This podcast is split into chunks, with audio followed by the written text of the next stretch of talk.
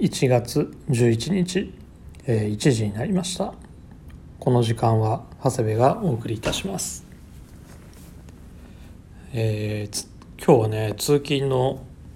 時の電車も結構混んでいたのでまあ今日から仕事始めという人も多かったんですかね。まあ曜日配列の関係もあって小学校高校もやっと今日から始まってましたからまあお子さんがいる家庭の方はやっと日常が始まったっていう感じなんではないでしょうか。1月9日は成人式でしたね。もう自分は四半世紀前のことなんですけどもまあリチャードたちと違って前すぎて誰と何をやったとかはね全然覚えてないんですけど何起きたかっていうのは不思議に覚えてまして。まあ、その頃は、まあ、地元の大学に行きながら、まあ、名古屋のビームスでアルバイトをしていたんですけど、まあ、僕の成人式はインターナショナルギャラリーのグレーフランネルのチョークストライプのスーツにジョンスメドレーの黒のタートル足元はシルバーの抹茶のウィングチップのブーツでしたね。なんかシャツにネクタイっていうのも面白くないなと思ってジョンスメのタートルを買ったのを覚えています。まあでも本当にどんな日だったのかは全く覚えてないですね。多分バンドの当時バンドもやってましたのでバンドのメンバーとお酒でも飲んでたのかどうなのか。まあその当時はもちろんビームスプラスもなかったですからまあジャケットやスーツはビームセーフか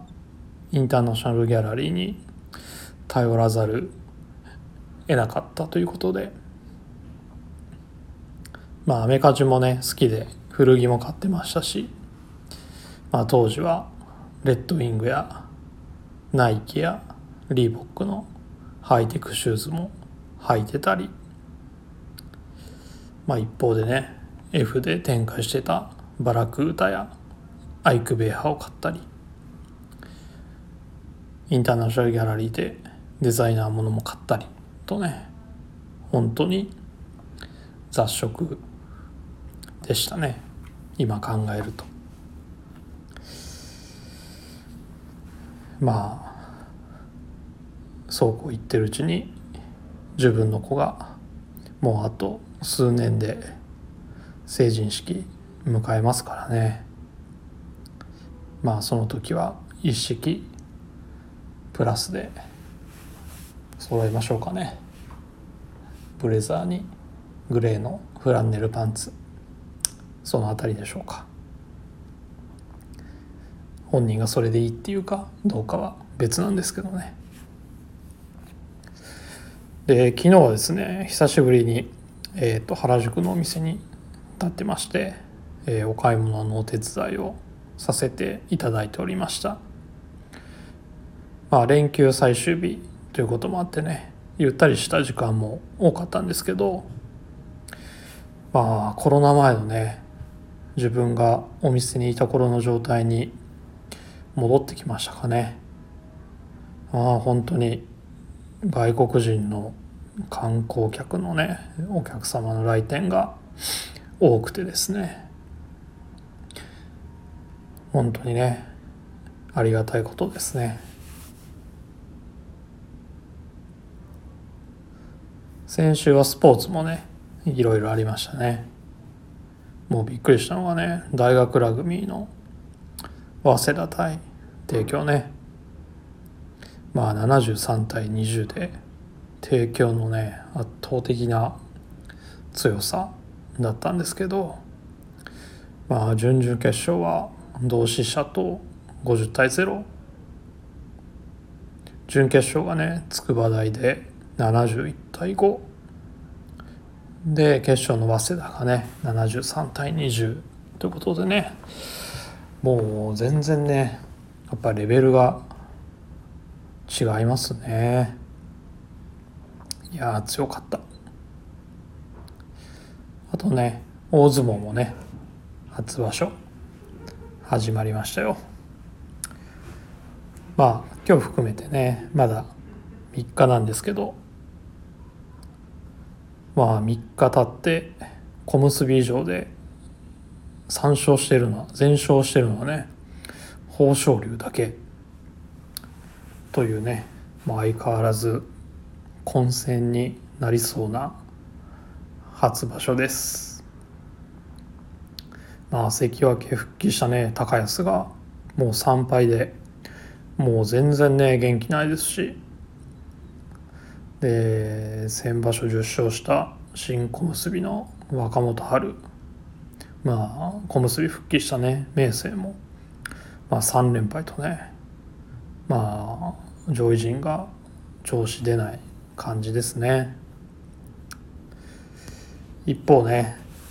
玉鷲がもう最年長ですよ。玉鷲が小結霧馬山明生。関脇高安相手にね3連勝してまして明日がね豊昇龍なんですけどここでね玉鷲が勝つとねまた玉鷲一気にいくかもしれないですよね。ちょっとね明日のこの取り組みは楽しみの一番です。まあ応援してる若隆景も2日目はね負けちゃったんですけど、まあ、初日と今日の取り組みは、まあ、非常に良かったですからね、まあ、今場所上位陣調子良くないですからもう優勝目指してね頑張ってほしいですねまあまだ3日目終わったばっかりですからこれからねどうなるか楽しみですね。あとはバスケ。土日にねあの琉球があの横浜であの横浜 B コルセアーズとの試合があったので、まあ、まあ近くはないんですけど、まあ、せっかく関東でやるならと思ってチケット取って行こうかなと思ったら、まあ、土日ともに完売でですね、まあ、残念ながら観戦できなかったんでまあ Hulu で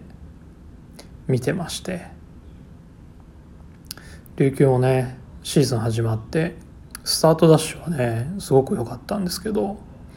まあ最近ですね元気がなくてですねちょっと勝ったり負けたりが続いてまして今地区で3位かなずっと首位だったんですけどね今3番目に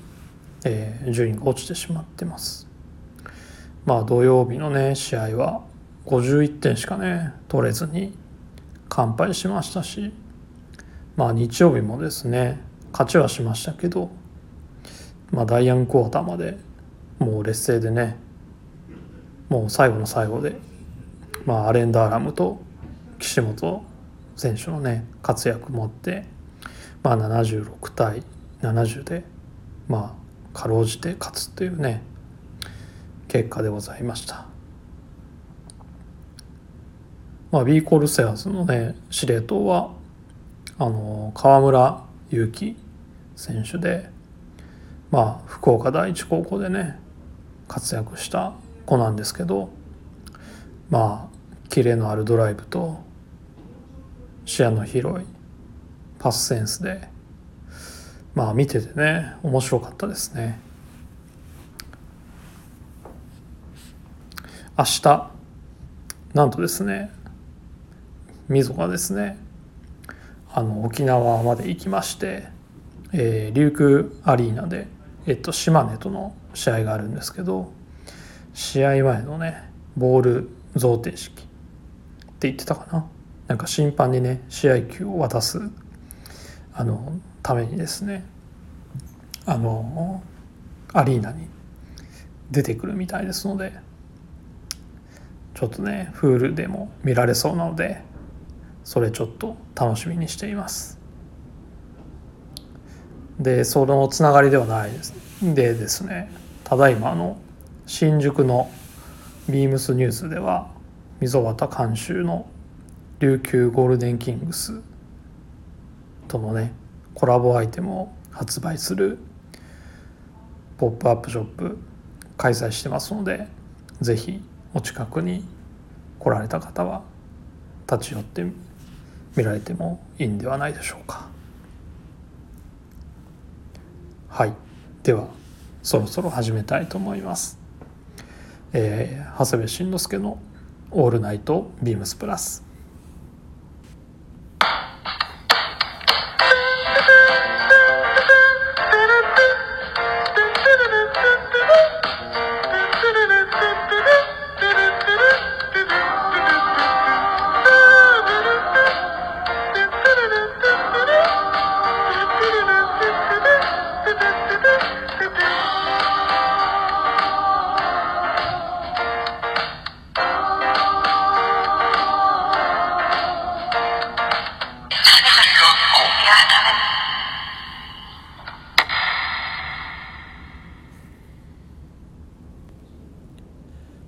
番組は変わっていくスタイル変わらないサウンドオールナイトビームスプラス supported by Shure 音声配信を気軽にもっと楽しくスタンド FM 以上各社のご協力でビームスプラスのラジオ局プラジオがお送りいたします。はい、えー、改めてよろしくお願いいたします。ウィークリーテーマの前にレターをご紹介します。えー、インディゴプラスさんからです、えー、長谷部さんこんばんは、えー、長谷部さんが着用されているコットンスポーツユーロアノラック。昨日お店でお会いした際に拝見して改めて良いなと再認識しました。レッドやっぱりいい色ですね。ずっと購入しようか迷い続け色もレッドかベージュで迷い続けそろそろ決心しようかな。1週遅れになりましたが今年の買い初めは 2P デニムトラウザーズになりました、えー、今週末発売の青い稲妻と迷っていましたがデニム好きとしてはやはり 2P チノのシルエットのデニムはやはり抑えておくべきかと。昨年話題となった BD シャツのウィンドウディスプレイは記憶に新しいですが 2P トラウザースも再提案されてはと勝手に思っています。生意気にすみません。もっと脚光を浴びて叱るべきパンツだと思うんですよね。と熱くなるとまた長くなるので。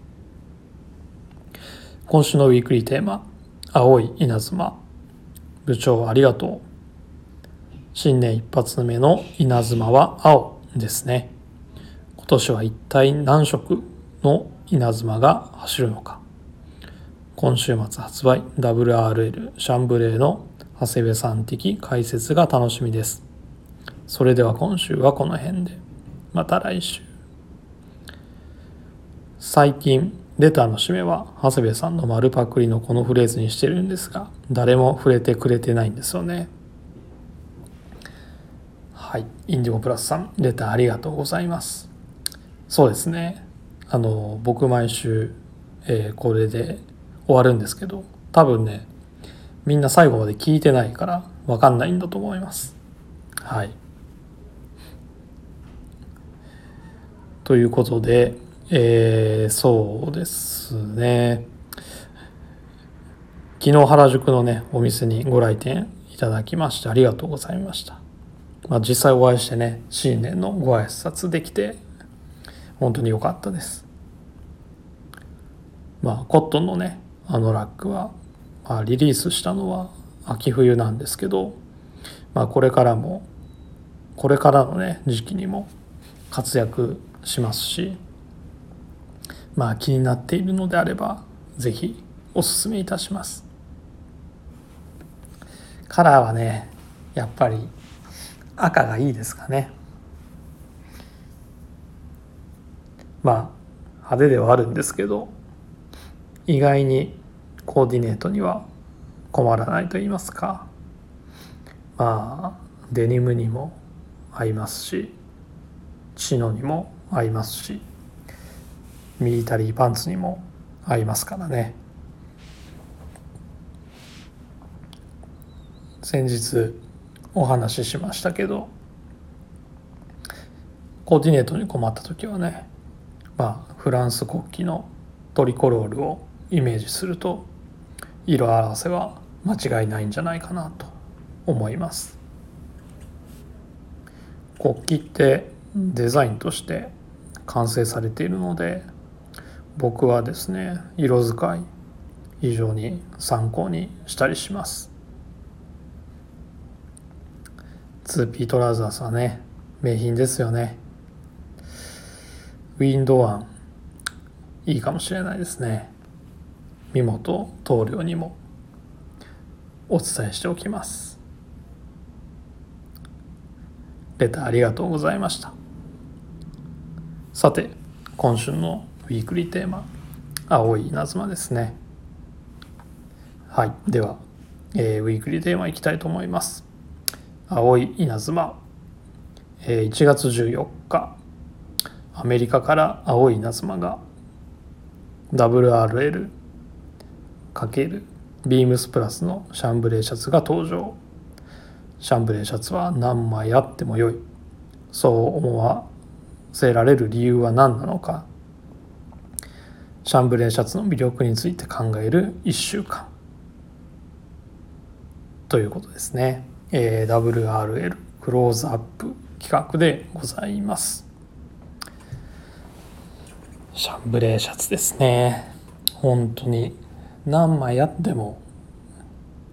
買ってしまう。まあブランド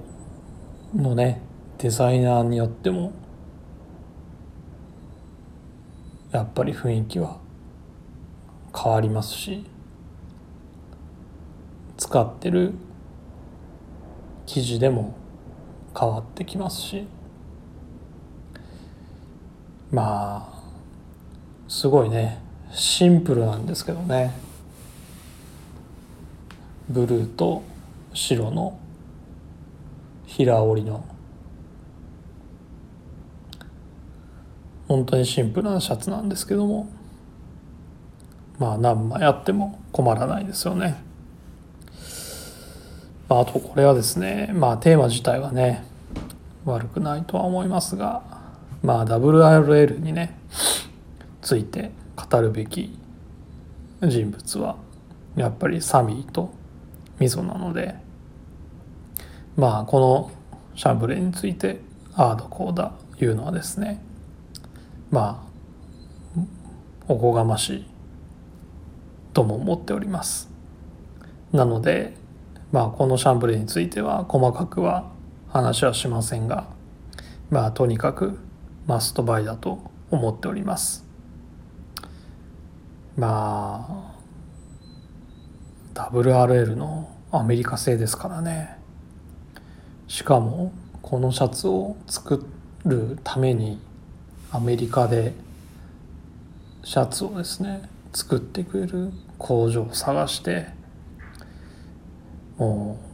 作ってくれた特別なシャツですからね。もうこれからね先ないんじゃないかなと思います。一ついいなと思ったポイントはまあ一つじゃないんですけどあの糸の色ですね。あのシャンブレーシャツってねブルーのシャンブレー生地に、まあ、白のステッチがね入るところがまあ一つのかっこよさだと思うんですけどこれはあのきなりの糸でね縫製してるんですね。そのきなりがね洗いがかかってフェードしたシャンブレーにめちゃくちゃ合ってるんですね。まあ僕が好きなポイントはまあそこですね。まあ他の制作秘話みたいなのはね木曜日のみぞとサミーにお任せいたします。ちなみにですね、えーと、発売日1月14日土曜日なんですけども、えー、14日は、えー、私長谷部が、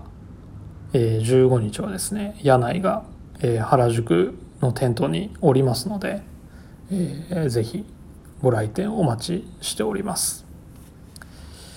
まあウィンドウもねラルフ・ローレンチームに作ってもらいましたのでまあこれも見応えありますので是非まあ記念にね写真にでも収めていただければと思います。はい。まあシャンブレーシャツのねいいところはあの何通りもの着こなしが楽しめるというところでしょうか。まあ例えば軍パンを履いて本当にワークウェアっぽく着るのもまあ王道ですし反対にですねあのジャケットのインナーにタイドアップしてもですね様になるっていうのがですねまあシャンブレーの魅力かなというふうに思います。あの YouTube でご覧になられた方も多いかもしれませんけど、えー、中村ノートえっ、ー、とビームスのクリエイティブディレクター中村のですねえっ、ー、と23年春夏の解説 YouTube でもシャンブレー、えー、をしてましたので、えー、ぜひそちらも見ていただければと思います。色の合わせとかもねえっと、紹介してましたのであの結構役に立つんじゃないかなと思っております。そちらも合わせてご覧になってみてください。はい、えー、最後にですね、えー、古本祭りニュースをお伝えいたします。1月の14日から16日がですね高円寺の西部古書会館で大金一祭、えー、これがですね初日前冊200円、えー、2日目が100円最終日がなんと50円というですねもう放出セールでございます。1月9日からですね1月16日までがえー、三省堂書店池袋本店での古本祭り。もうこれも毎年恒例でございます。でもう始まってるんですけども、えー、1月23日までが、えー、新宿サブナード2丁目祭事バーでですね祭事場でですね、えー、古本ロマンス、えー、特にですね、えー、最終パートの1月21日から23日のがですねもうこれがね300円均一でたまにですねめっちゃ面白いのが出るんですよね。あの前は70年代のエスカイアの合本だったりとかまあそういうのがあのたまにね出たりもするのでこれもね是非行きたいなと思っております。まあ最近は服の資料を探すというよりかはどれだけコラージュに使えるかっていうのがね基準にはなっているんですけどね。まあ収穫はなくとも見るだけで楽しいですから時間があれば行こうかなと思っております。レターを送るというページからお便りを送れます。ぜひラジオネームとともに話してほしいことや僕たちに聞きたいことがあればたくさん送ってください。メールでも募集しております。メールアドレスは bp.hosobu.gmail.com bp.hosobu.gmail.com ツイッターの公式アカウントもございます。bp アンダーバー、あービームスアンダーバープラスアンダーバーまたはハッシュタグプラジオを続けてつぶやいていただければと思います。それでは今週はこの辺で。また来週。